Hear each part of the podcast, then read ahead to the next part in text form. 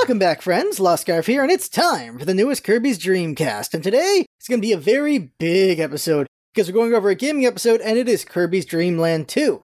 Hal is deep in debt. Satoru Iwata is handling the stress of being a president of a company, but Kirby is here to save them. This is the fifth Kirby game, and it continues to keep Hal alive as it fights to survive.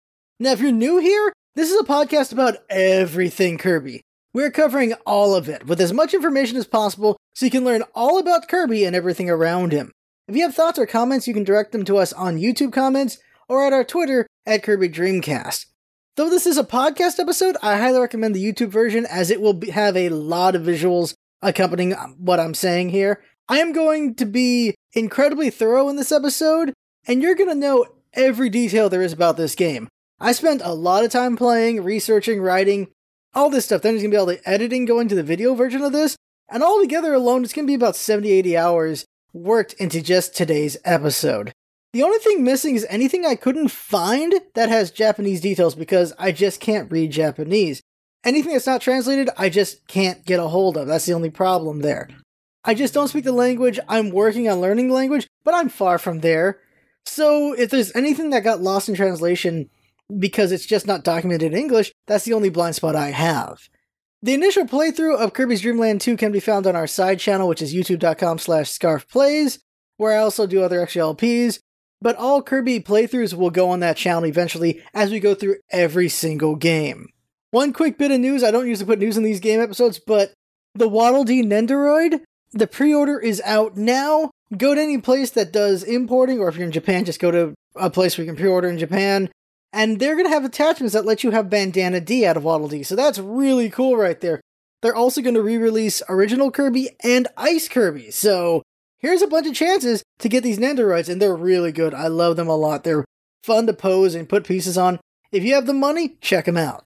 So today's podcast will be split into a couple sections. First will be the background and the making of Kirby's Dream Land 2. Then it's going to be what's going on with Hal at this time, because we go over what's happening with Hal for the full history of them so you know how it's impacting Kirby and such. The advertising for Kirby's Dream Land 2, how well did the game sell, the box and game manual, the game itself, and we're going to try to weave this gameplay into a story about Kirby, and that's going to be a big section of this. And lastly, all about the staff in the credits that worked on Kirby. That's going to be a big section as well, because it's interesting to see who all these people are. Some of them will be big heroes in Nintendo and in Hal in the future, and their starts around either this game or Kirby's Dream Course or Kirby's Dream Land 1 around that point, a lot of stars show up. And unfortunately, not much is known about Kirby's Dream Land 2's production. It was the fifth game in the Kirby series and the next mainline game in the canon. It was released on the Game Boy in Japan on the 21st of March 1995, six months after Kirby's Dream Course, which was released on the SNES. The director, Shinichi Shimura, Shimomura worked on Kirby's Dream Course as the map designer. So you can assume they spent six months to make Kirby's Dream Land 2, or the development time was longer and he was working on two games at once. From looking at the credits between Kirby's Dream Course and Dreamland 2, there is very little overlap, so it's possible dev time was longer to a degree. Shimomura was the director after all, and they're going to need to keep their eyes on Dreamland 2, so they could have been working on Dreamland 2 while also working on Dream Course, and just mostly directing while mapping on the other, and maybe it worked out. By the way, it came out in the US on May 1st and in the EU on July 31st. It was re released once on 3DS Virtual Console in February 2012, in Japan, May in the EU 2012, and in the US in August of 2013, and April 2016 for South Korea. Dreamland 2 would be the beginning of the Dark Matter trilogy, and Dark Matter does appear in later games, but it isn't the main visible antagonist of the later games. But it does have a big hand in those things as well. Kirby's Dream Land 2 does reappear in the collection games as well, but those don't exactly count as re releases. So, really quick, I'm going to go down the credits, but we'll go into depth at the end of the podcast, and that is the credits are executive producer Hiroshi Yamauchi, which is uh, Yamauchi, which is the uh, president of Nintendo. He's always the executive producer, so he's on everything at this point. The producers were Satoru Iwata, Shigeru Miyamoto, project manager Atsushi Kakuta, director Shinichi Shimomura, programmers were Yoshiki Suzuki, Shimei Tei, and Masashi Yamane. CG designers are Shigeru Yashiguchi, Kazuya Miura, and Yoshiko Okubo. Composers were Hirokazu Ando and Tadashi Ikegami. You're going to notice there's a certain name missing that's June, and I'll mention them later. ES designer was also Atsushi Kakuta. Map designers were Shinichi Shimomura, Kensuke Tanabe, and Hideki Fuji. Tool programmers were Seiji Odaguro and Yoshimi Takahashi. And I'll go into depth on everyone who's important from that uh, when we get to that point. Now, for HAL themselves, they're still deep into debt at this point with Nintendo, and Kirby is the workhorse that's going to keep them going. By 1997, by the time Kirby is five years old, he'll have 10 to 11 games, depending on how you put it, because 10 is if you don't count Kirby's Avalanche, which was US only, but if you do, it's 11. But right now we're at the fifth game. Satoru Iwata is working on many projects as president of HAL during this time. As for games that aren't Kirby, there's nothing.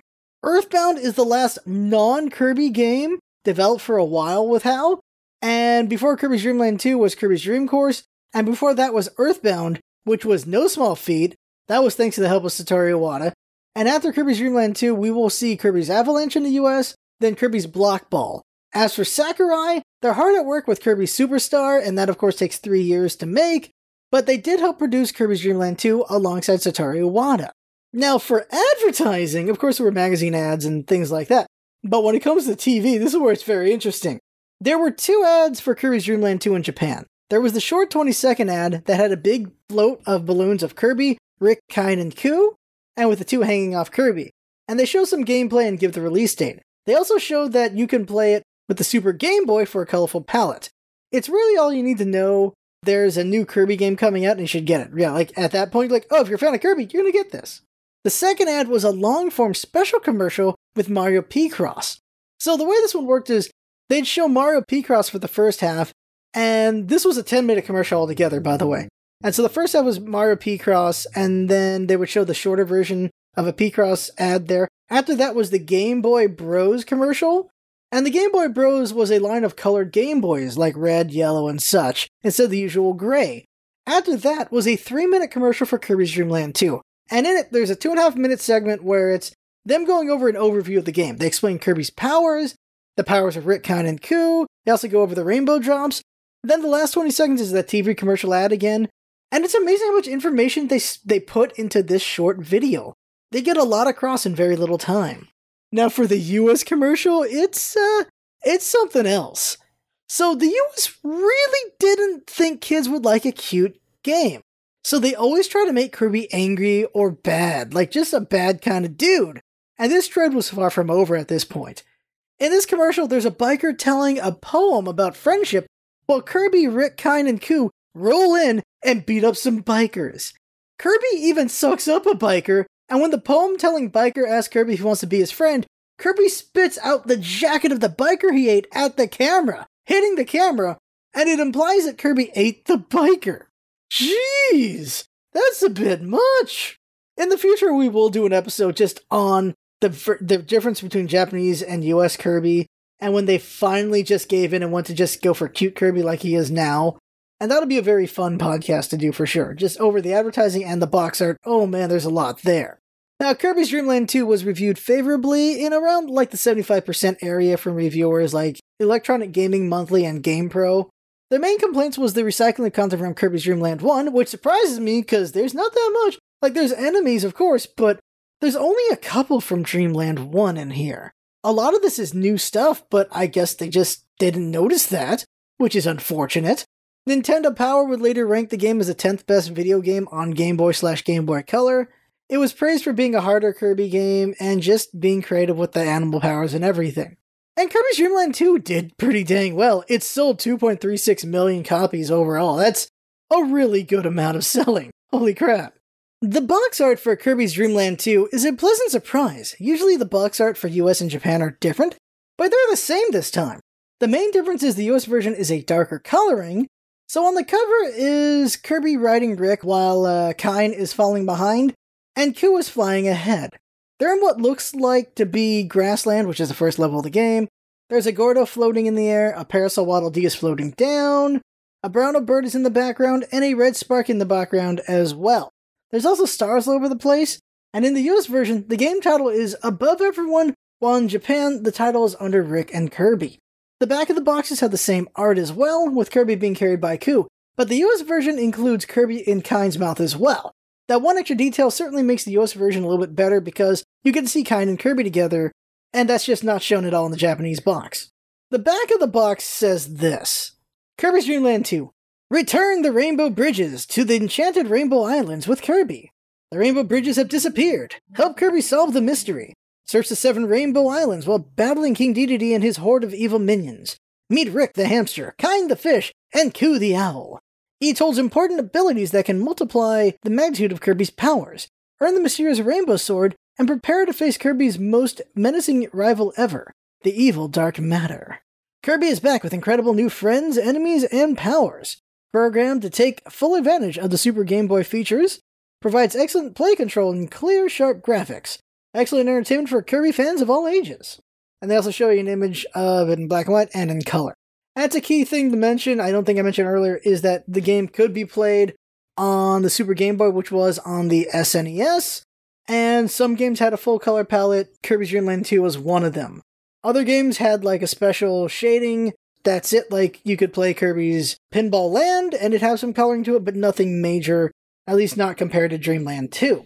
So the game manual is pretty cute. It has a red, white, reddish pink aesthetic going on there. The front page is blue with the game title, but the inside is that aesthetic I just said. There's lots of images of Kirby and his animal friends and them with their powers, and the story according to the manual is as follows. Kirby lives in the Rainbow Islands of Dreamland. The rainbows that connect the islands have been stolen by the evil Dark Matter. Dark Matter has taken control of King Dedede and wants to turn Dreamland into a dark world. With the help of three friends, Kirby sets out on his latest quest to save Dreamland.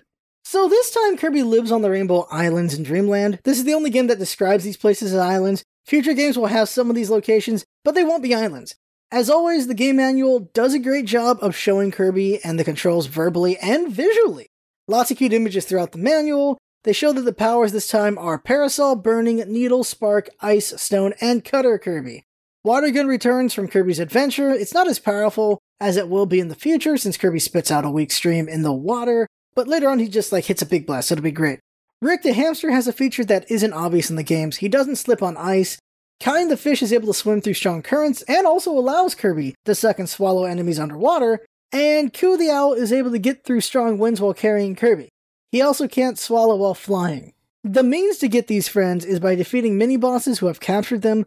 The manual also shows some of the animal plus power uh, combinations with Kirby. The manual tells you about the rainbow drops, but doesn't tell you that you'll need to do some thinking to figure out how to get them. The map describes the first three islands and their respective boss, and let me read that part. Grassland is an open field. Team up with Rick as you proceed to watch out for Wispy Woods. Second one's Big Forest. Battles in the air are brewing, but if you have Coo, you'll be okay. Nruff and Nelly will be waiting for you. And then level 3 Ripple Field. Most of Ripple Field is underwater. Be sure to look for Kine and watch out for sweet stuff. And then the other ones just show you the bosses, and that's Iceberg, which has the Ice Dragon, Red Canyon, which has Mr. Shine and Mr. Bright, Cloudy Park, which has Kracko, and then Dark Castle, which has King Dedede. They also tell you that you need the Rainbow Drops to make the Rainbow Sword to defeat Dark Matter. Now, before I talk about Kirby's Dream Land 2 as a story, we gotta go over some things in general that I just can't describe any other way. And again, just mentioned the color palette. It had a pretty good color palette, so you, you can see that Coo is purple, Kine is blue, and Rick is like a brown, orange, white hamster kind of guy. You can also see what color King Dedede is. Like, this is if you didn't play uh, Dream Course, which is the first one to show you the colors of some of these characters. A sad thing is, all re releases of Kirby's Dream Land 2 have the original variant and not the Super Game Boy colored variant, which I don't understand that at all. I don't know why they didn't go with that. So, like the, the collections and the re-release, just it's just the black and white, which is just unfortunate. Meta Knight is actually not in Kirby's Dream Land 2. He actually isn't in any of the Dark Matter trilogy games, which surprised me when I realized that. Up to this point, he's only appeared in Adventure and Pinball Land, and in that he was an Easter egg. Uh, he'll appear again in Kirby's Avalanche, which is non-canon though, and that we won't see him again until Kirby Superstar, where he's going to be a main antagonist of one of those games. What makes this game special is that uh, there's a lot of firsts in this game for the Kirby series. This is the first game to include the animal friends. It's the first one to have animal plus power uh, combinations, which leads to power mixing in future games like Kirby 64 and of course Star Allies way way later down the line. It's the first game with a secret boss. It's not an easy game. This is the first game with a percentage, so to go for the 100%. It's the first game that gives you hidden collectibles to find, which are the rainbow drops. It's the first game to give you collectibles to get a life up, which is the small stars. And it's the first mainline Kirby game to not have a hidden hard extra mode. It does have sound test though, it has boss rush and bonus rush modes, which were in Adventure. But yeah, I'm just really surprised there's a harder mode. Then again, the game, base game is harder than Dreamland 1, but I'm still surprised they didn't go with just something to make it harder. Maybe they did pack the cartridge full to the brim, though, uh, for back then with the Game Boy. I'm not sure about that, but maybe they did, and that's the reason they couldn't add more. And the last thing to mention before we get into the opening of this story is the moment you boot up the game, you're introduced to Kirby's new animal friends. They slide onto the screen in sections. The top third is Rick's profile, the middle is Coo, and then the bottom third is Kine. Then Kirby's Dream Land 2 pops up on the screen, and Kirby runs across the title screen, being cute as always. He runs, he slides, he hops, and so on. Then the game will show gameplay while waiting for you to start the game. When you start the game, you'll see three profiles to choose from and a percentage. Also, a bomb if you want to erase a profile. As you pick your profile, the game starts. So Kirby lives on the planet Popstar, and on that planet he lives in the country of Dreamland. Here, Kirby is currently staying at the Rainbow Islands of Dreamland. They're called that because the islands are connected by actual rainbow bridges. One day, the rainbows connecting the islands disappears, and King Dedede orders his minions to patrol the islands and guard the rainbow drops guarded on each island. His minions swear they heard snoring during the order, and Kirby, sensing he's needed, wakes up from a nap and goes out to investigate what's happened to the rainbows. Kirby first starts his investigation on the Grassland Island with a parasol in hand in case it rains. He first runs into a local resident, Rick the hamster. He's a brown and white hamster that's a little bit bigger than Kirby. Together, they play a little bit with Rick holding Kirby in a ball form in the air with the parasol, and they have a good laugh, and then Kirby goes on his way. Rick decides that maybe he should help Kirby with his investigation and follows him.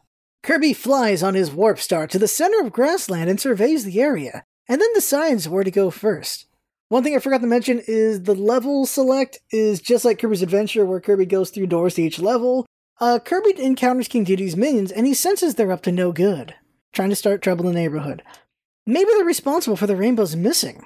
Where there's King Dedede's minions, there's usually King Dedede's meddling. He asked uh, them the only way he knows how, with his mouth. Kirby runs up and eats and spits various enemies, naming the first he encounters are Waddle Dee and Broom Hatter. The Waddle Dees are on patrol and give Kirby trouble as that's their usual job. Broom Hatter's aggressively cleaning the area, and Kirby's in her way. Kirby sees little stars with eyes before him as well. Kirby meets one and it's friendly, so Kirby decides to collect them during his investigation, so he has more friends. And the more he gathers, the more determination he gets within himself. That'd be extra lives. Kirby also encounters Bronto Burt and Bouncy T, uh, who will later be known as just Bouncy, by the way. She's on her first mission in King Dedede's army, and unfortunately for her, Kirby's here and it doesn't go well for her. Kirby's Dream Land 2 is her premiere. She's also pink. She has a cute bow on her head and a spring body. We'll learn in a later game that she's actually a ball and that spring is her armor. it's unfortunate when she gets knocked out of it. Kirby then runs into Poppy Bros Jr., and knowing he'll just try to play a trick on him, Kirby dispatches the hopping jokester quickly and all others in the area. Kirby then runs into a drifter, a resident of the islands who worked for Jumper Shoot, who in turn works for King Dedede. Drifter is basically a parasol with one big eye. It's like it's a living umbrella. And Kirby didn't realize it was a living creature at first because he went to go grab it and actually crashed into it and knocked it out. Oops! Kirby then runs into another drifter and decides to swallow it this time and see how it goes. And with this, he gains his first ability of the day Parasol Kirby. Kirby then wreaks havoc with the parasol to get the King Dedede's enemies out of his way while he searches for the rainbows. In his mayhem, Kirby accidentally destroys the ground under an egg, and he tries to catch the egg with the parasol, but it cracks the egg open, and out comes a tweeting bird. The bird also lands on the parasol, and that knocks out the bird. Oops again! Kirby hopes no one saw that as he sweeps away the eggshells and the body, and then goes back to searching. This egg-bird combo is known as Crack Tweet. Kirby's Pinball Land was their first appearance, actually, and this is their first and only mainline appearance as well. So after causing enough trouble in his search, Kirby finds a springboard and launches himself into the clouds to grab his warp star, and searches elsewhere on Grassland. I won't be mentioning springboard every time, by the way, since that's the end of every level, but sometimes I might mention it.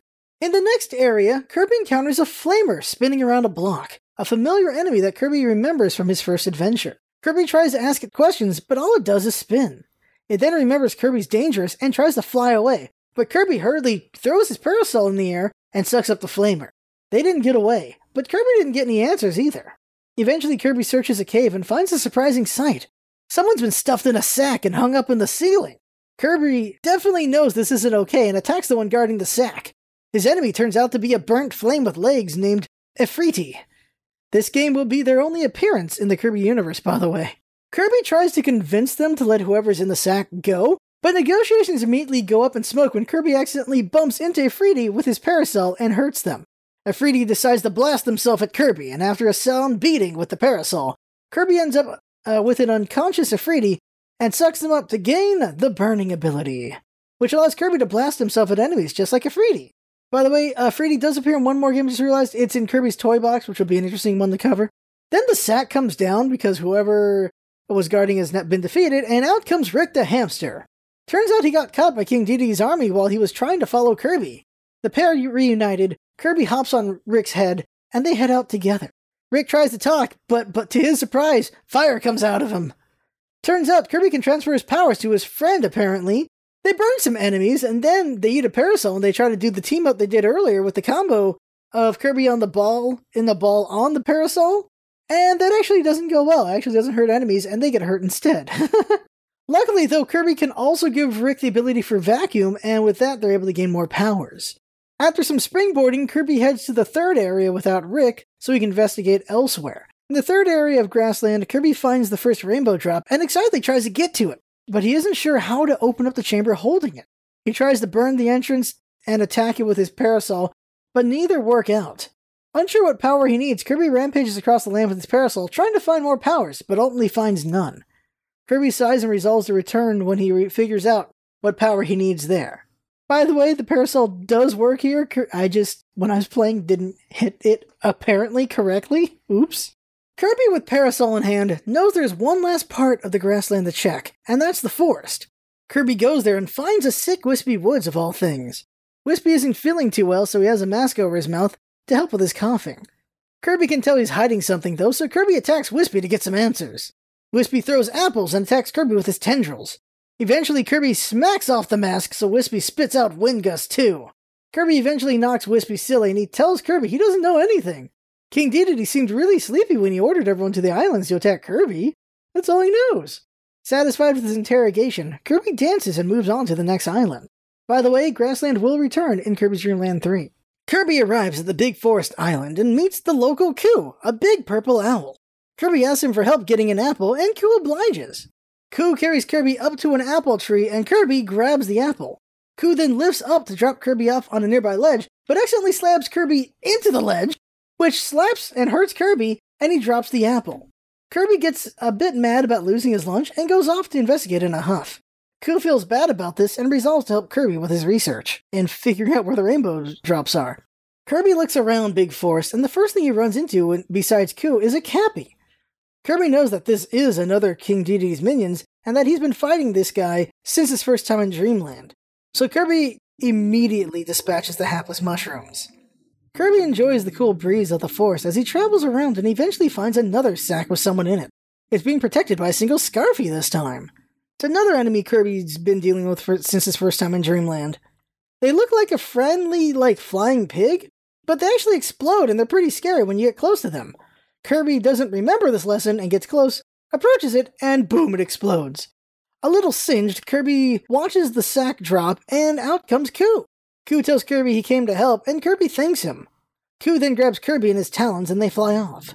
They discover that Kirby's not able to manifest his powers through Coo, though, just like he could with Rick, but thanks to Coo's intelligence, they're able to work together to maximize Kirby's powers in the air. Together, they can dive bomb like a fire meteor into the ground when Kirby has the burning ability, and makes King Dedede's army have a very bad day, because now Kirby's raining from the sky. The two find that with Coo flying, Kirby's able to easily suck up and spit out enemies with ease as well, though. Also, Coo's able to deal with just hard winds, but one thing is, when Kirby sucks up enemies, if he wants to swallow, they have to land so Kirby has enough room to do it, apparently. After all these discoveries, they eventually fly into Sir Kibble. Sir Kibble, as always, is clad in armor and has a sharp blade on its head, and they instinctively throw a boomerang blade at Kirby. Kirby and Coo take issue with this, and they suck up Sir Kibble. And together, Coo and Kirby are able to shoot out three feather blasts at their enemies using the boomerang ability from Sir Kibble. This is done by Coo flapping his wings really hard and Kirby cutting out three feathers at max swing to make them very dangerous. Luckily, Coo has a lot of feathers. And by the way, uh, in this game, Sir, Ku- yeah, Sir Kibble's name is Load Kibble, which is of course a mistranslation of Lord Kibble, which is still a mistranslation because it should be Sir Kibble, not Lord Kibble. Fortunately, this is the only game, only Kirby's Dream Land 2 has this error. Everything else always has Sir Kibble, not anything else. Kirby and Coo then fly to the second area and immediately nearly fly into the ever indestructible, ever annoying Gordo. This spiky foe has been giving Kirby trouble from the start and is continuing to do so here. Coo and Kirby are forced to fly low for a while, but this proves advantageous as they find the second rainbow drop chamber. Unfortunately, once again, Kirby doesn't know what power to use to get inside. He tries Cutter and it doesn't work. Then they try Burning to, to crash through, still doesn't work. Kirby doesn't give up and they go find a Drifter Waddle Dee and suck them up and get the Parasol combination. With this one, Kirby and Coo spin together with the Parasol, and they are actually indestructible while they drill around. So they try to drill through and it also fails. But they discover, though, that with the indestructibility of the parasol spin, it makes them indestructible against Scarfies and against Gordos and everything, which makes life so much easier for them as they fly around. They then fly into the hedgehog named Spiky. For the first time in this forest, Kirby has encountered an enemy he's never seen before. And the Spike immediately shows its spikes at Kirby because it definitely views Kirby as a threat. Kirby, unsure what to do, uh, does what he does best and eats the Spiky to gain the Needle ability. With this one, Kirby turns into a big spike ball that Coo can carry around to hurt enemies. Kirby then gathers enough of his little star friends to feel determination, life up. Oh, by the way, Spiky will return in Kirby's block ball and will never be seen again after that. Kirby and Coo then leave the area and fly back to the start and try out the needle ability on the rainbow drop chamber. And this time it works, and Kirby has now recovered one of the rainbow drops. Just six to go. Triumphant, Kirby heads off to the third part of the big forest, and Kirby and Coo rampage through the force and ignore another old foe for the most part, this foe being Kabu. They teleport in to get in Kirby's way, but thanks to Parasol ability, Kirby and Coo just get through them like they're nothing. Poor Kabu. Eventually, the pair find another sack being hanged in the air and encounter another tough fighter. This time it's Jumper Shoot, the haunted umbrella monster. It looks like a big wooden umbrella with one big eye, and they throw their sandal at Kirby, which is really weird. It becomes a battle of parasols, and Kirby comes out on top with Coo. Uh, trivia time, by the way.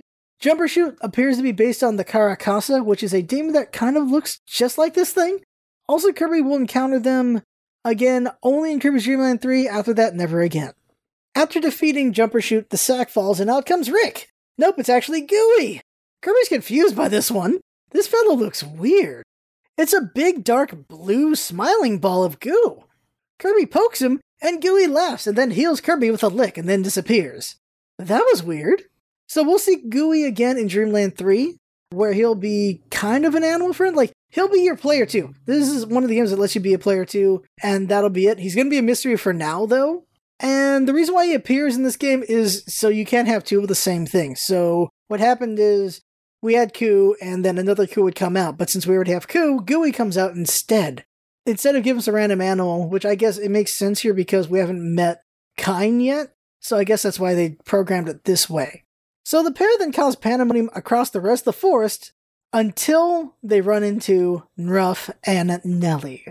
Nruff is a big wild boar, and Nelly is a smaller boar. The pair see Kirby and Coo as dangerous invaders and immediately attack them. Kirby tries to explain otherwise, but they ignore him, so Kirby sucks up Nelly and spits them back at Nruff, which only makes Nruff madder. And a whole bunch of Nellies attack Kirby across a series of platforms from their homes. On occasion, Nruff actually spits out exploding balls out of their mouth, and Nelly launches exploding balls from their homes. Kirby eventually overpowers Nruff and the Nellies and convinces them he's not a jerk. He even does a dance to calm down the Nellies. Nruff apologizes since she's been on edge with King Dedede's army everywhere, and the Rainbow Bridge is missing. Kirby tells them he's going to bring back the Rainbow Bridges and flies off with Coo to the third island. Ripple Field is the name of this place.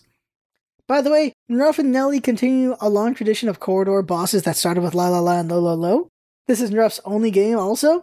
Their only appearance will also be in Kirby Right Back At You, the anime, and in official Kirby art by HAL. Nelly, on the other hand, will return in a couple more games in the future, And by the way, Nruff is Nelly's mother. And since there's a lot of Nellies, that means Nruff just has a lot of kids. Giving Coo a break to rest his feathers at Ripple Field, Kirby meets Kine by the water. Kine asks Kirby for the apple he has with him that he was about to eat, and in a show of sharing, which is something Kirby is capable of doing by the way, Kirby gives Kine his apple. Kine is overcome by this kindness and eats Kirby. Oh no! But no, Kine was just showing Kirby that he could protect Kirby in his mouth. Kirby thanks Kine for the offer, but thinks it'd be too dangerous for a fish to fight on land, and reunites with Coo and leaves. Kine is at first dejected, but decides to follow Kirby just in case he needs his help after all. Ripple Island is a more tropical area with tropical enemies and exploding coconuts. Thankfully, the Parasol with Coo continues to be unstoppable, even against the glunks on the island. They don't talk, they don't think, they just attack, and Kirby deals with them quickly to not get overwhelmed. He's had plenty of experience with the glunks. They're basically sea enemies that can shoot blasts at Kirby, and Kirby don't want to deal with that. While climbing a hill, Kirby almost gets rolled over by a Rocky, the Rock. Kirby remembers them from his adventure and he knows they're pretty tough, so he sucks one up and gains the rock ability. With it, Kirby becomes really heavy, too heavy for Coo, and he slams into the ground with a hard thud, making him dangerous from above. Kirby with Coo uh, crush and squish everything in their wake, including Squishy the Squid, who has also been giving Kirby trouble since Dreamland, the original. Just like the Glunks, Kirby's learned to just squish Squishy the Squid, and after this, they venture underwater. Underwater, Kirby and Coo have some trouble moving around and crash into Blipper, a fish with a scuba mask that just tries to mind its own business. Kirby tries to apologize, but has trouble talking underwater. Kirby runs into plenty of blippers since he first came to Dreamland, and their need for scuba masks has always concerned Kirby. Kirby lost his rock ability when he crashed into Blipper, though, so that's unfortunate. But they are able to get the cutter ability and crash into another Blipper and lose that power, too. This is hapless. Coo and Kirby swear to never speak of these embarrassments again, and Kirby spits water at the rest of his enemies as they swim their way out to the next area. Kirby and Coo descend into a sea cave and contend with water currents. It's definitely too much and tiring out Coo, but they press on. Eventually, they run into Master Green, a big jellyfish. He immediately throws lightning at the pair and covers his body in sparks to attack Kirby. He also throws stars at Kirby. Kirby sucks up the stars and spits them back at the jellyfish until he's defeated. Kirby then sucks him up and gains the Spark ability, which allows Kirby to rain down lightning as Coo carries him around. Before Kirby leaves, he hears a thud, and there was a sack in the room. Kirby didn't notice. And out comes Kine. He came to help, but got grabbed by Master Green. Kirby at first leaves, but then Coo suggests Kirby team up with Kine so that Coo can rest his feathers. So Kirby agrees. Kine takes Kirby into his mouth, while Coo relieves to rest. To Kirby's surprise, he can't transfer his powers to Kine either, just like Coo. Kirby does find some light bulbs in Kine's mouth, which is weird, and he doesn't question it and gives it power and holds it out in Kine's mouth. This both shocks and blinds Kine, but doesn't hurt him. Back in the currents, they find that Kine's swimming ability is significant as they're able to swim through currents that Coo struggled against. Together they swim freely and face many foes, including Sir Slippy the frog, who Kine didn't notice and accidentally destroyed because he was blinded by the light bulb in his mouth. By the way, Sir Slippy is an enemy Kirby's first faced on his adventure. Eventually, they find themselves in a dark cave, but thanks to the light bulb in Kine's mouth, they're able to see clearly and find hidden doors, and hidden enemies as well. In the hidden door, they find lots of new star friends for Kirby as well, so that's great. But who knows what they may find hidden in the future? Blinded by the light bulb again, Kine also shocks an enemy that shouldn't be shockable. Sparky! That's weird. This is another enemy from Kirby's adventure. Everyone's getting shock treatment today. The two continue their rampage on land, but find Kine is a lot slower when he's out of the water. But they make do. Kirby continues to search for clues across the island and then sees what Kine can do with fire and needle. With fire, Kirby throws fireball blasts from Kine's mouth, and to Kirby's surprise, he doesn't transfer his power to Needle either. The needles come out of him and just bulge up in Kine from the inside. Kine's got some tough innards and outards. They also figure out that Kine is able to suck up and filter out the water while Kirby tries to vacuum in enemies, allowing Kirby to suck enemies in underwater. The pair then swim off to the third part of Ripple Island. In the third area, Kirby and Kine spot a Waddle Dee with a drifter, and curiosity gets the better of them. They find out that again, Kirby can't transfer powers to Kine, and Kirby just holds the parasol from Kine's mouth. After some parasol enhanced destruction slash investigation, Kirby and Kine come upon some pipes, and at first they thought they saw something, but maybe it's nothing. But then when they get close, out jumps an eel known as Ilil, which is a weird name. The slithering creature scares Kirby and Kine, and they in shock. Kirby sucks up and swallows them. They actually don't taste bad, and Kirby eats a lot more of them out of the pipes. After a lot more swimming, Kirby and Kine eventually reach a long stretch of water and meet Sweet Stuff, the anglerfish. Kirby tries to talk to him, but Sweet's hungry, so he starts attacking Kirby and Kine to have a meal. Sweet summons Starfish, Squishies, and Gordo to attack them. He also fires light bullets from his bulb on his head and charges at the pair as well. Eventually, they overcome the big hungry meanie, and they have a little dance and they move on to the fourth island, which also known as Iceberg. By the way, Ripplefield will return in Kirby's Dream Land 3 as well. At Iceberg, Kirby runs into Rick again. With the decision to venture with the warm Rick or in the cold water with Kine, Kirby hops on Rick and hugs him, and then waves at Kine to watch himself out there, before leaving with Rick. Kine's heart is broken a little that day, but he still chooses to stick around to help Kirby. Kirby does feel bad and grabs Kine, and they continue to explore Iceberg together. But soon, tragedy would strike. So in the first area, they run into a curious creature, a propeller bomb. At first, they seem friendly, and they smile and everything, but once Kirby and Kine get close, an evil smile appears on its face. Kirby and Kine attack, but it fails, and the bomb grabs Kine and throws him away from Kirby. Oh no! Maybe it was a mistake to bring Kine after all. Kine is launched into the distance, and Kirby can no longer see him. Kirby then uses the needle ability to pop the propeller bomb, but the damage has been done. Hopefully, Kine will be okay out there. Kirby worries, but then moves on. Kirby needles, shocks, and burns his way across Iceberg while searching for clues. He then finds Rick trapped behind an ice wall, and Kirby melts his way through.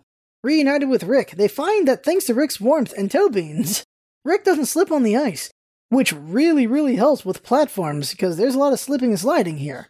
Kirby and Rick encounter another propeller bomb and they hurriedly try to avoid them. And thanks to Rick's feet, they're able to not fall from small platforms as they escape. They then encounter Master Pengy the Penguin. Kirby and Rick wave happily at him, but he knows Kirby's an enemy of the Big D. So he rushes them, and Kirby has no choice but to have Rick eat him up, which gives them the ice ability. And with it, Kirby and Rick turn into a snowman with Rick forming the bottom part and Kirby forming the top part. And they freeze the other Pengies in the area, turning them to ice cubes for Rick to slide at other enemies. The Pengies try to fight back with Ice Breath, but the pair are too much for everyone. By the way, this is the only game with Master Pengy in it. After some exploring, Kirby and Rick run into Blocky, who wants nothing more than to crush Kirby. So the two put Blocky on ice. They then take his power and Rick turns into a big boulder for Kirby to run on while he rolls around.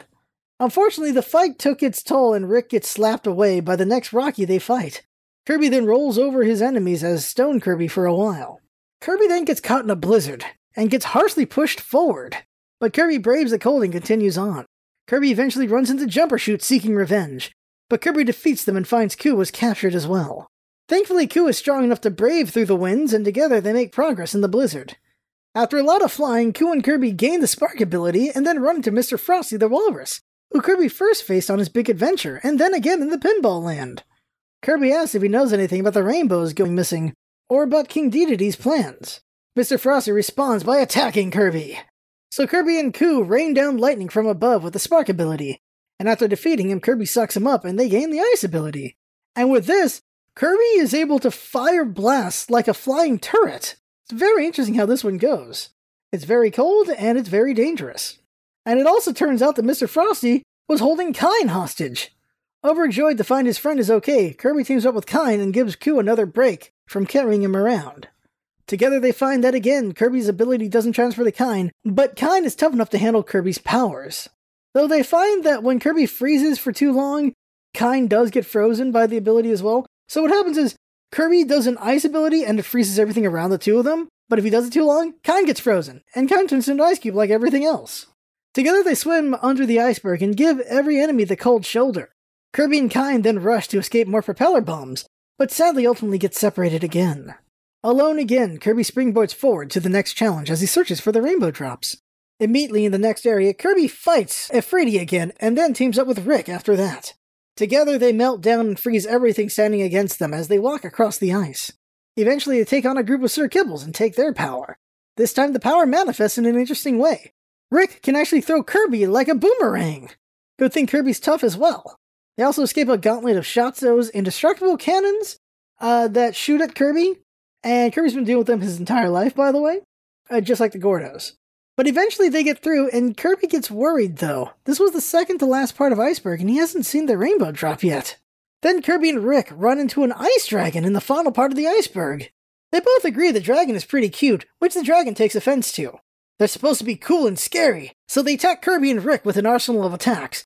The ice dragon rushes at them, breathes ice breath, jumps up and slams to the ground at them, which causes icicles to fall, and the ice dragon also tail whips icicles at Kirby too. It's eventually too much, and Rick and Kirby are defeated. But after a lot of struggle, Kirby is able to overcome the ice dragon alone. Kirby couldn't let Rick just keep getting hurt, so he had to do it on his own. Kirby then dances and leaves the iceberg, which will return in Kirby's Dream Land 3. Arriving at the fifth island known as Red Canyon, Kirby and Rick struggle up a mountain to go meet Koo, who has been recovering. They use Rock Rick Roll to go up and down the mountain when they can, when possible, and they finally get to Koo, but they have too much momentum and they crash into a wall. Unfortunately, the rock Koo was on falls down on Kirby, but thankfully Kirby turns into a rock just in time to not get hurt. And then Koo lands in Kirby and his talons dig into Kirby. Oops! Still, everyone breathes a sigh of relief. The three then go their separate ways to spread out and look for clues. Kirby continues to ask around about the rainbow drops, sometimes friendly, sometimes violently. A lot of attacking of King Dedede's minions, though. Kirby, of course, makes them regret attacking him.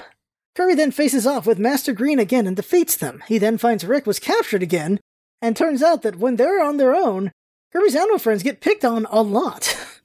but with the shock ability, Rick is able to fire off a wave of electricity that shocks everything, even Kirby! The two take a long climb together and power through a lot of minions. However, Rick sustains too much damage and Kirby sends him off to bandage himself up and rest a while. Kirby goes on a perilous flight against Shantos, Gordos, and many other enemies as he searches. Eventually, he runs into Blade Knight. No, actually, it's just Blade now. Turns out that after Kirby's adventure, he lost the Knight title and he's trying to earn it back by defeating Kirby. Kirby tries to reason with him, but ultimately relents and knocks him out with an air bullet. This is the only game with Blade, by the way. He can't be inhaled, and he can he only be knocked out with star bullets, the super the super versions, and with air bullets, because he can't cut the wind. But regular star bullets will get knocked away by Blade, which is interesting. Kirby then tears through the second area of Red Canyon until he finds himself in a forest, and he meets Wayu, the ninja. Kirby waves at him, but he just stands there. Kirby asks about the rainbow drops, but he just stands there. Kirby asks about the sack up high, but he just stands there. Kirby decides to leave, but then the silent assassin attacks. He throws shurikens at Kirby and Ninja vanishes to do big explosive stomps and moon kicks at Kirby as well. Kirby eventually dodges and blasts the ninja before gobbling him up. Then out of the sack comes Coo, and together they fly off. But strong winds separate them, and Kirby sees Coo get captured. So Kirby follows and finds Axe Knight. Except no, like the other guy, they've been demoted too. He's just Butch now. But maybe he can defeat Kirby, he'll be remoted, is what he's thinking. So just like Blade, Kirby can't suck him up, or his axes. Kirby tries to reason with him as well, but failing so, he rushes and knocks out the Axe Knight, known as Butch now. Then, reunited with Coo, they fly off to continue their search. By land, sea, and air, Kirby with Coo continues the search, but only find more minions to trounce as they go. Unfortunately, Propeller Bomb once again gets in their way, and Coo gets launched away from Kirby. Frustrated, Kirby rampages across the Red Canyon for a while. Eventually, Kirby runs into Captain Stitch. It's a huge Gordo, and they have a prisoner. Turns out the smaller they are, the tougher they are, because this Captain Stitch is actually huge, and he's actually vulnerable to attacks when he rushes Kirby. He'll rush Kirby and crash into a wall, which will make him vulnerable, and then the spikes on his body will come off, and Kirby can actually suck them up and hit him with that.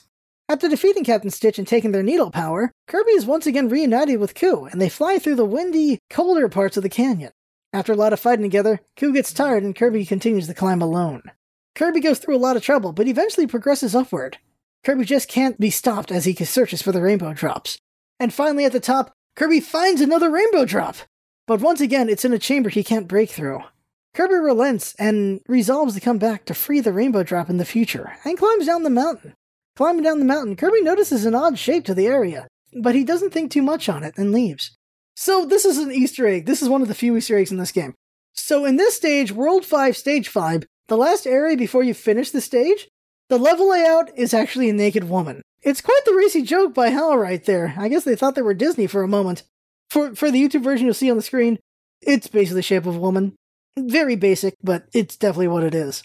Upon landing, Kirby runs into Mr. Shine and Mr. Bright. Remembering their encounter from his adventure, Kirby immediately turns into Rock Kirby and crashes down on Mr. Bright, while Mr. Shine hides in the sky like the cowardly moon he is. at first, they give Kirby trouble, but Mr. Bright fires himself at Kirby, while Mr. Shine drops stars on Kirby, and then they switch, and Mr. Bright drops the heat on Kirby, while Mr. Shine throws mooner boomerangs at Kirby. They also do combination solar flare attacks where Kirby can only protect himself if he isn't if he gets behind Mr. Shine in time. And that's a trouble, but eventually Kirby crashes the two misters into each other and they get knocked out. Kirby tiredly dances and then flies off to the next island, Cloudy Park. Cloudy Park definitely deserves its name. Kirby finds himself lost in the clouds. Kirby bounces around, but gets stuck in the clouds and can't get out. Something's holding him down. Koo flies up and pulls Kirby free. Turns out it's actually Kine sticking to Kirby because he's really scared since he's really, really high up. Once they get to a safe place, the three separate and search for the next rainbow drop. Kirby breezes through the clouds for a while, but eventually runs into Jumpershoot, who's again trying for revenge. But Kirby quickly shocks that idea out of them.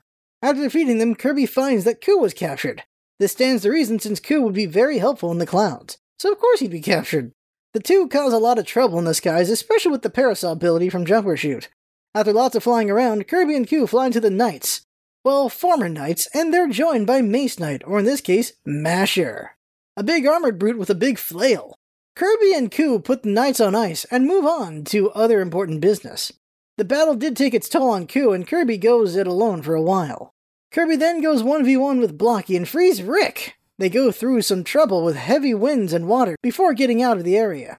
Kirby wonders if there's significance to a place that would have been trouble for three of his animal friends, but he leaves the thought alone for now while the, he continues his search. Kirby and Rick cause a lot of trouble and eventually get caught in a wind maze. It made them really dizzy, but eventually they got through this not fun area. They bowl over a bunch of enemies as they descend, then Kirby tears through a maze alone and takes down Captain Stitch again. Then together, Kirby and Rick discover Kirby's needle power makes Rick into a temporary porcupine. Together, they get through a gauntlet of Gordos and other enemies, then separate again high in the sky so Rick can rest some more. Kirby then destroys lots and lots of clouds as he searches lots and lots of other clouds. There's a lot of clouds in Cloudy Park, Kirby thought, but no rainbow drop so far. After all this, Kirby searches the sixth part of Cloudy Park and runs into Master Green again. But what is he doing all the way up here? After defeating him, Rick tags back in, and together the pair rampage around looking for the rainbow drop.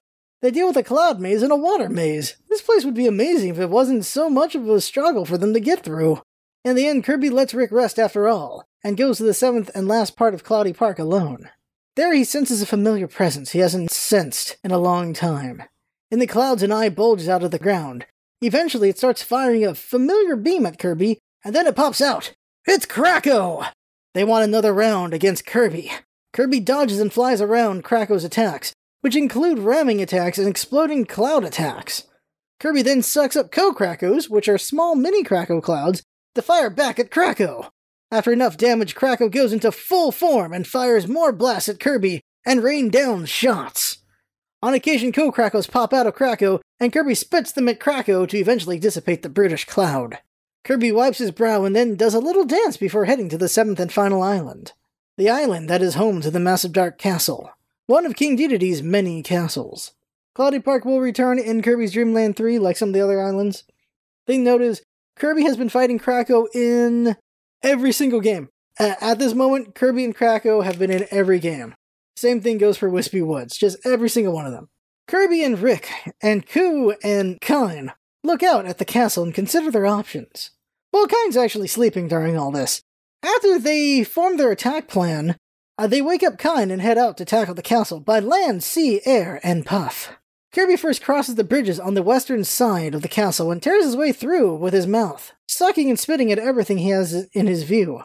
They're guarding the castle strongly as ever. Then, after getting through a sliding corridor, Kirby faces off against Efreeti one last time. Efreeti burns across the room trying to take down Kirby, but Kirby puts out the fire for good. That's the last time Efreeti's gonna be around. Once across the bridges, Kirby invades the moat of the castle. Kirby swims through and finds an armory of sorts, an area that has many of King Dedede's powered minions locked away. Kirby sucks up a drifter for Parasol and moves on, because he loves his Parasol. Further, in, Kirby duels Blade. It's a battle of Parasol versus Blade. Who wins? Parasol, of course.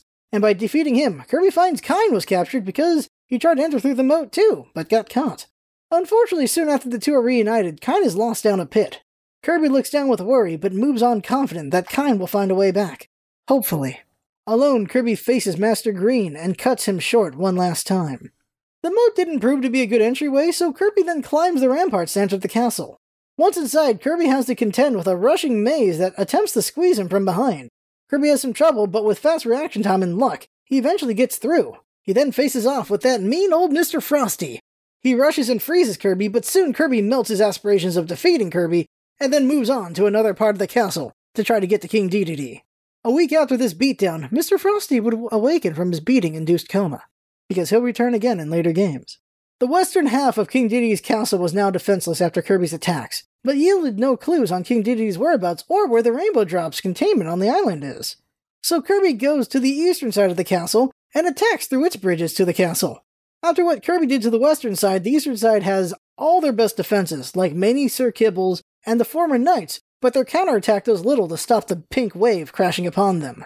After breaking through and surviving another rushing maze, Kirby faces off against Wayu, the ninja, and makes the elusive ninja disappear forever. He didn't even say any last words, which is rude much.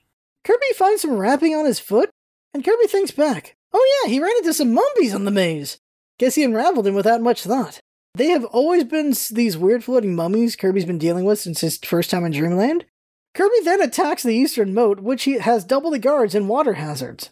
Kirby wonders if Kine is okay. Then Kirby's question is answered when Kirby defeats Blade again and frees Coo! Uh oh, where's Kine? Coo hasn't seen him. Coo was caught while scouting the ramparts. Kirby and Coo then go off and get a parasol and face Blocky. Together they grind him into dust for the last time. Coo and Kirby fly up to the eastern ramparts, and the air is frigid, but they bear with it and take revenge on those who captured Coo. Unfortunately, in the rush maze, Kirby gets separated from Coo and must brave the place alone again. Kirby then takes on and takes out Captain Stitch once and for all. Bet Captain Stitch wishes he was a small Gordo instead. With all outer defenses destroyed, Kirby enters the heart of the castle, searching for rainbow drops in King Dedede. Kirby dodges lots of spikes and then struggles through a dark room filled with glunks. After this, Kirby encounters another armory with every powered enemy in a series of rooms. Kirby senses there's something important at play here, but he isn't sure what. Kirby grabs a parasol and notices destructible walls. Kirby re- realizes this must be a puzzle room and he must need the right powers. Kirby hopes he chose right with the parasol. Kirby then ends up in another armory and keeps hold of his parasol, which turns out to be a mistake. Parasol can't break through the next walls. Kirby knows he's failed, but he'll have to come back later and see what this puzzle leads to. Kirby is then surrounded by a Mumby horde. They weren't happy about Kirby thoughtlessly destroying their kind before. Kirby's shocked by the numbers, so he apologizes and runs away, but accidentally pops a Mumby with his parasol as he escapes. Kirby then deals with a series of ordeals a room for a Gordo full of Gordos, the knights making one last stand, falling icicles, which thankfully he brought the parasol to deal with, a room full of broom hatters just trying to clean up, and finally Jumper Shoot. Kirby's fought him more than the others, and this would be their final encounter. Parasol versus Demon Umbrella. Kirby makes this Jumper Shoot's last and final stand. And with that, Kirby has defeated King Dedede's entire army. All that's left is the king himself. Kirby steps up to the top of the castle and confronts the big bully. But to Kirby's surprise, he's sleeping. Kirby goes to tap him, and then gets attacked by the sleeping King Dedede.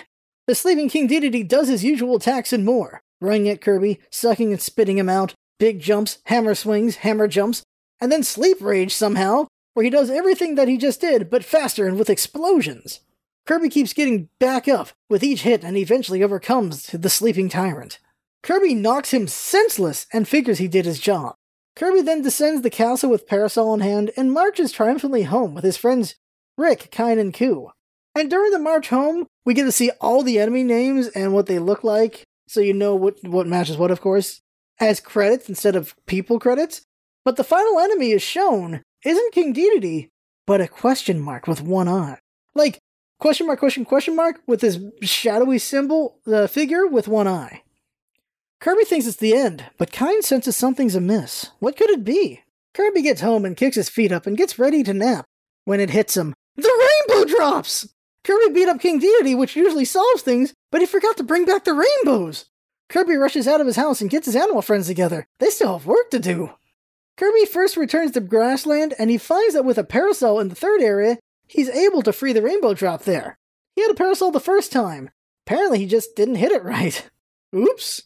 Kirby already had the second rainbow drop from earlier, so he moves on to Ripplefield. There he brings Kine with him to a dark room, and with Spark he finds a secret door. He then returns with Stone to free the rainbow drop, and with Stone Kine, which I haven't described before, uh, just like the other ones, Kirby's power, it doesn't work on Kine. What happens is it weighs Kine down, and he lands with a thud, and Kirby just crushes whatever's under them, and it's just a good thing Kine's really durable. Kirby then heads to Iceberg, and Kirby finds the rainbow drop in the fourth part of the iceberg with the help of Fire Kine. Kirby then takes Rick with him to the fifth part of Red Canyon.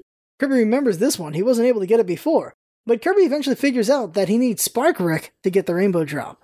In the second area of Cloudy Park, Kirby finds himself dealing with a very tough rainbow re- drop rescue. It requires Kirby to utilize the help of all three of his animal friends to ultimately get it. He needs kind of swim through a specific area, then Rick to Rick sparks some Shotzos to defeat them, which will uh, reveal Coo, and with Coo he has to go and fight Wayu the ninja to get the cutter ability, and with that he then has to go through the wind that is pushing Coo back, but luckily Coo's tough enough to go and retrieve the rainbow drop there.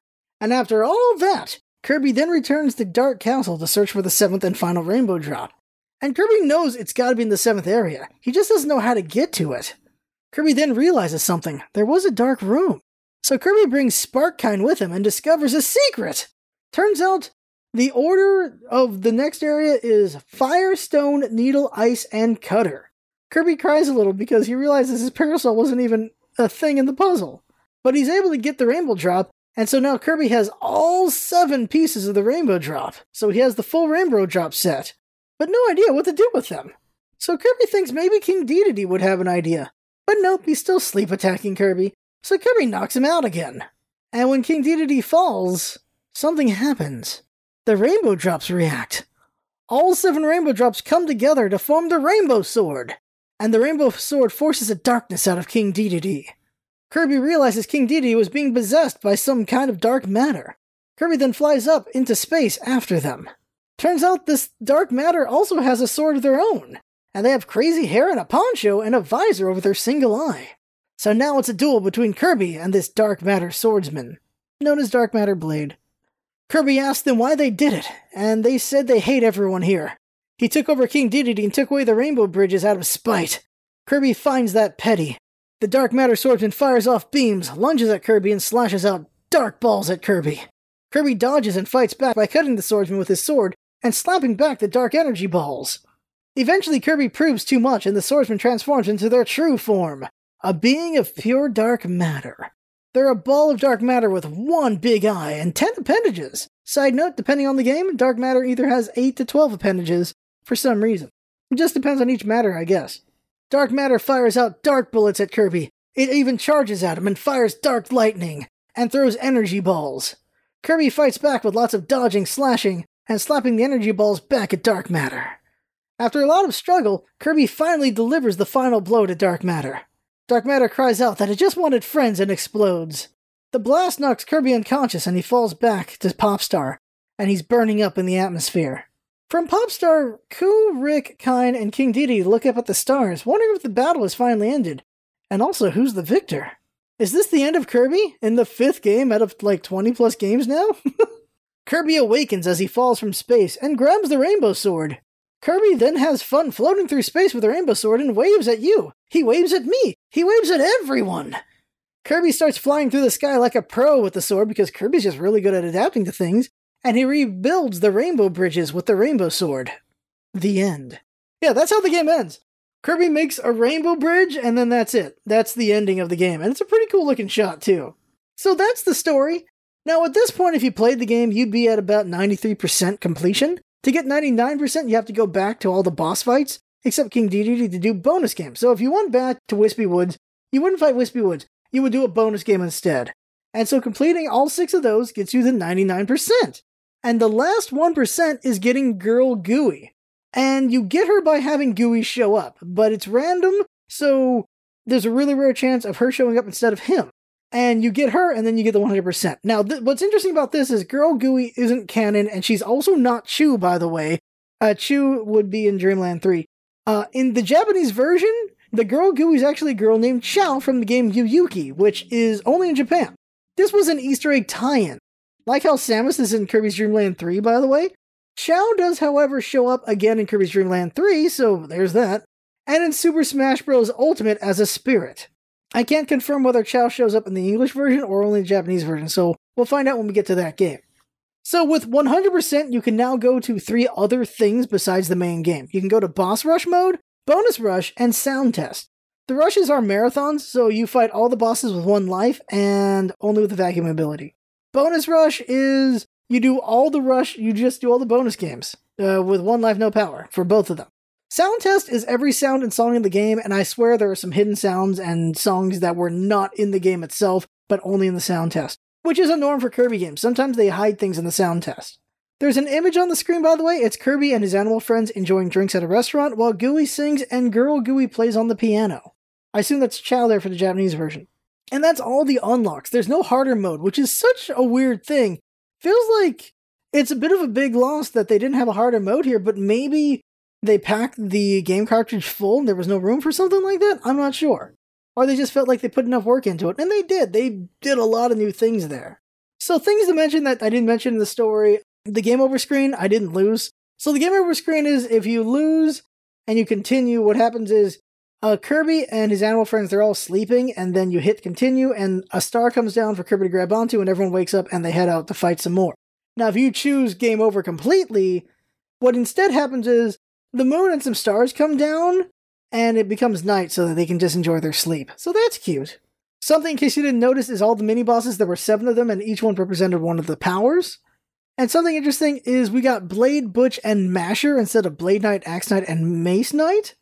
And I think this is because Meta Knight isn't in the game either. But they still wanted to use these characters, so they put them in anyway, but as regular people instead of as the knights. Another thing I didn't mention is, since I was telling a story, is the pause menu dances. So if you pause the game as Kirby or as him with his animal friends, they do a little dance. Like Kirby on his own does a dance, and with each animal he does a dance as well, which is cute. And another thing with the animals, which is pretty cool, is each one has their own theme song, and you hear the song if you're playing with them. So there's first, of course, Rick's song, then Coo's song, and finally Kine's. Coo's is my favorite, and I think it'd be pretty cool if Jinx could play a little bit of each song, and so you can see why Coo's my favorite.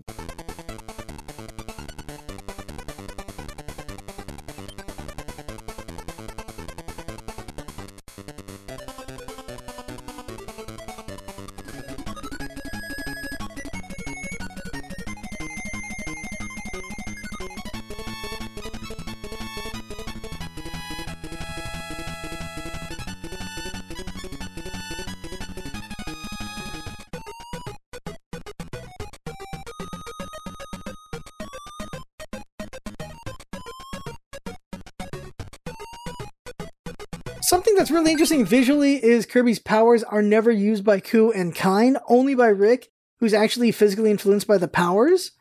And I don't know if that's going to be the case in Dreamland 3. I don't think it is. I remember Pitch turns into a rock, so certain an- animals will, and maybe others won't. But it depends on who they are, probably, but we'll see when we get there. But it's just something I noticed is only Rick gets physically changed. Coo doesn't get changed. He's always just carrying Kirby while he uses his powers. And Kine just suffers Kirby's powers.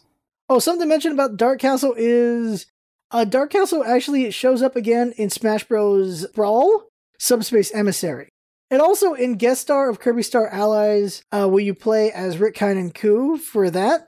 Uh, some uh, stage 5 layout is changed to look like stages 1 and 7 of Dark Castle.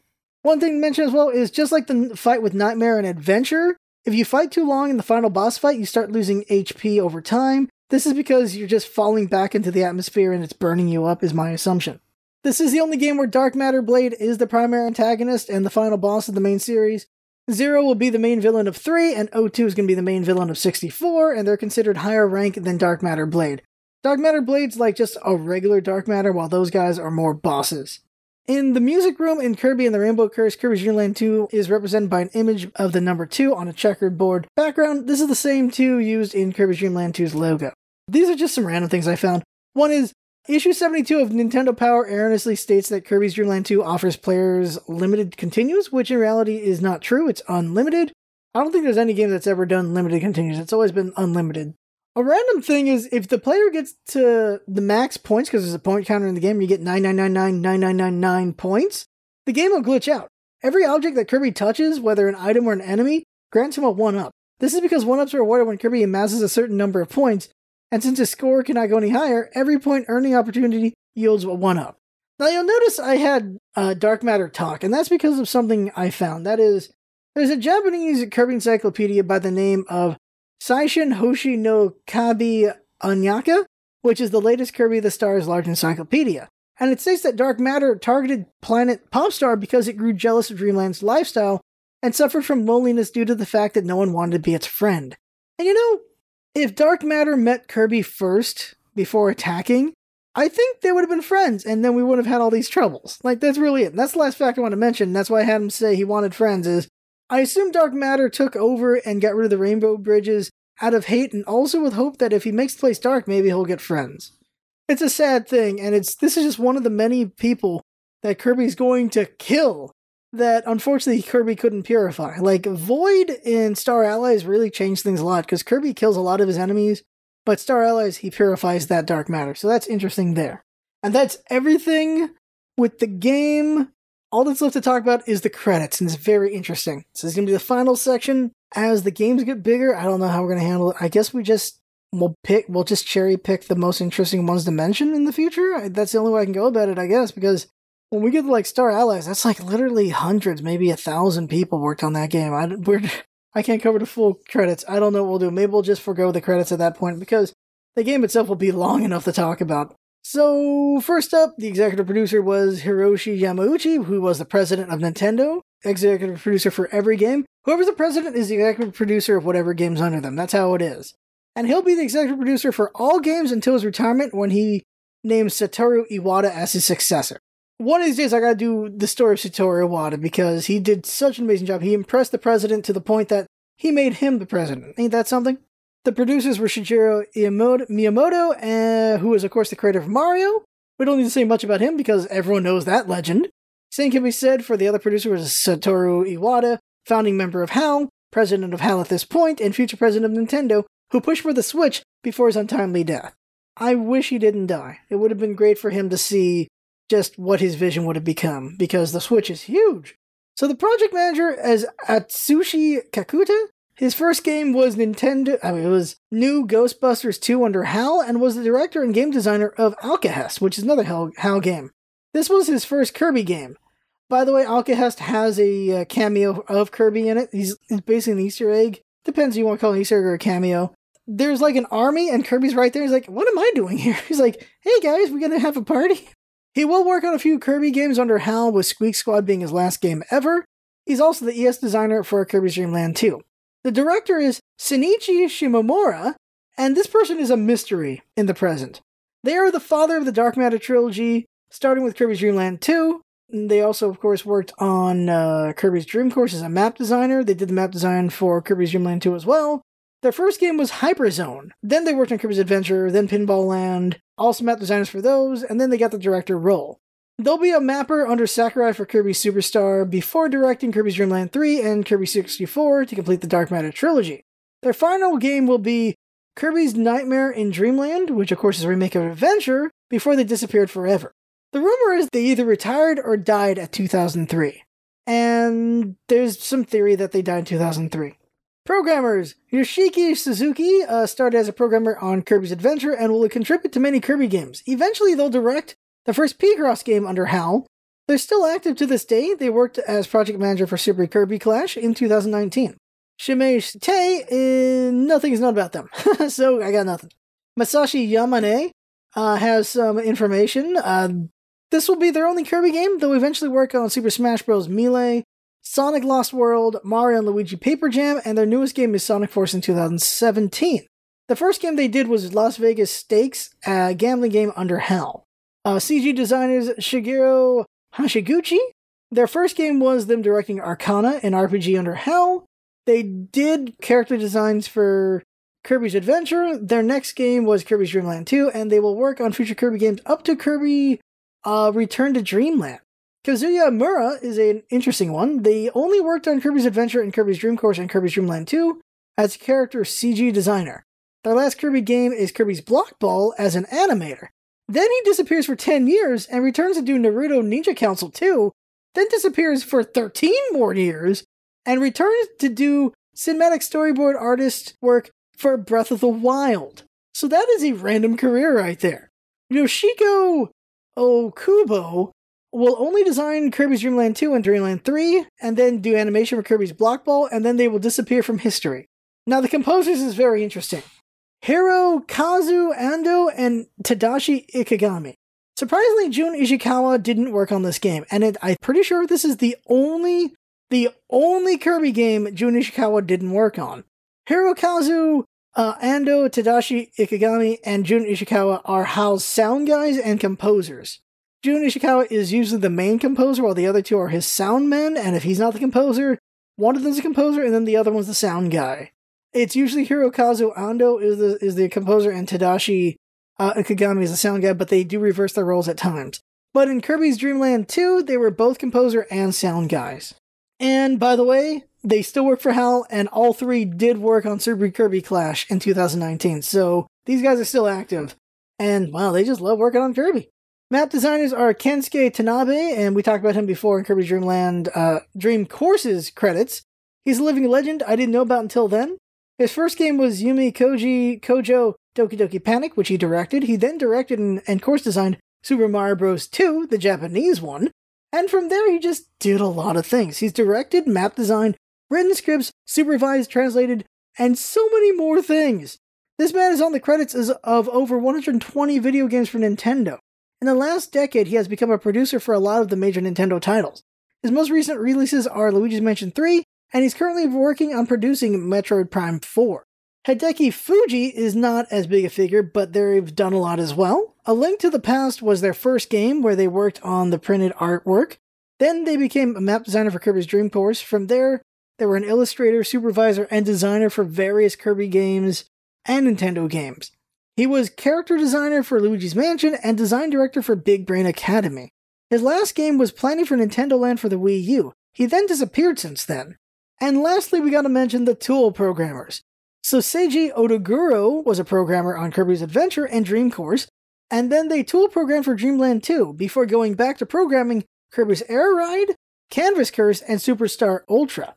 Then they moved over to team and technical support for Kirby in Box Boy and Picross games. Their last game as team support was Kirby Star Allies. They then moved to localization management for Super Kirby Clash. That's quite the career under HAL right there. Yoshimi Takahashi actually followed most of the same path as Seiji, but they programmed, uh, well, they programmed for the same games and did total programming for the same games as well, just like Seiji. But the real difference is they were team support for Super Kirby Clash, while Seiji went to localization management. They have the exact same credits up to that point, basically. And that's it for the credits. That's everything. That is everything there is to know about Kirby's Dream Land 2. Everything. I have told you all I can. I have searched and searched and read and done so much. And wow, this was a big game to cover, and it's only going to get bigger. I don't know how we're going to handle the future ones. Some games will be smaller, like Toy Box, but that's because they're spin offs with less story, but we'll see what happens. This is the start of the Dark Matter trilogy, so there's going to be a lot more to be said about that. Next time we'll be going over Kirby's Avalanche, which is a non-canon game. Well, that's next time we do game uh, on a podcast. Next podcast will be episode 31 of Kirby Right Back at ya. But Avalanche only came out in the US. It was non-canon game. There's a lot of dialogue there. Even Kirby talks in it, so that's pretty cool, even though it's non-canon. And so that right there is Kirby's Dreamcast. Uh, come back again for the regular Kirby Right Back At episodes and coverage of other topics like, of course, the full runs on the games and other things like the manga Kirby and people eventually. In case you listen to this episode, there's a YouTube version too, where you can see lots of visual examples of many things I talked about. I had fun and hope you had fun watching and or listening. And that's what it's all about, isn't it? Having fun. Thanks for coming by, and see you next time. Whew, boy, oh.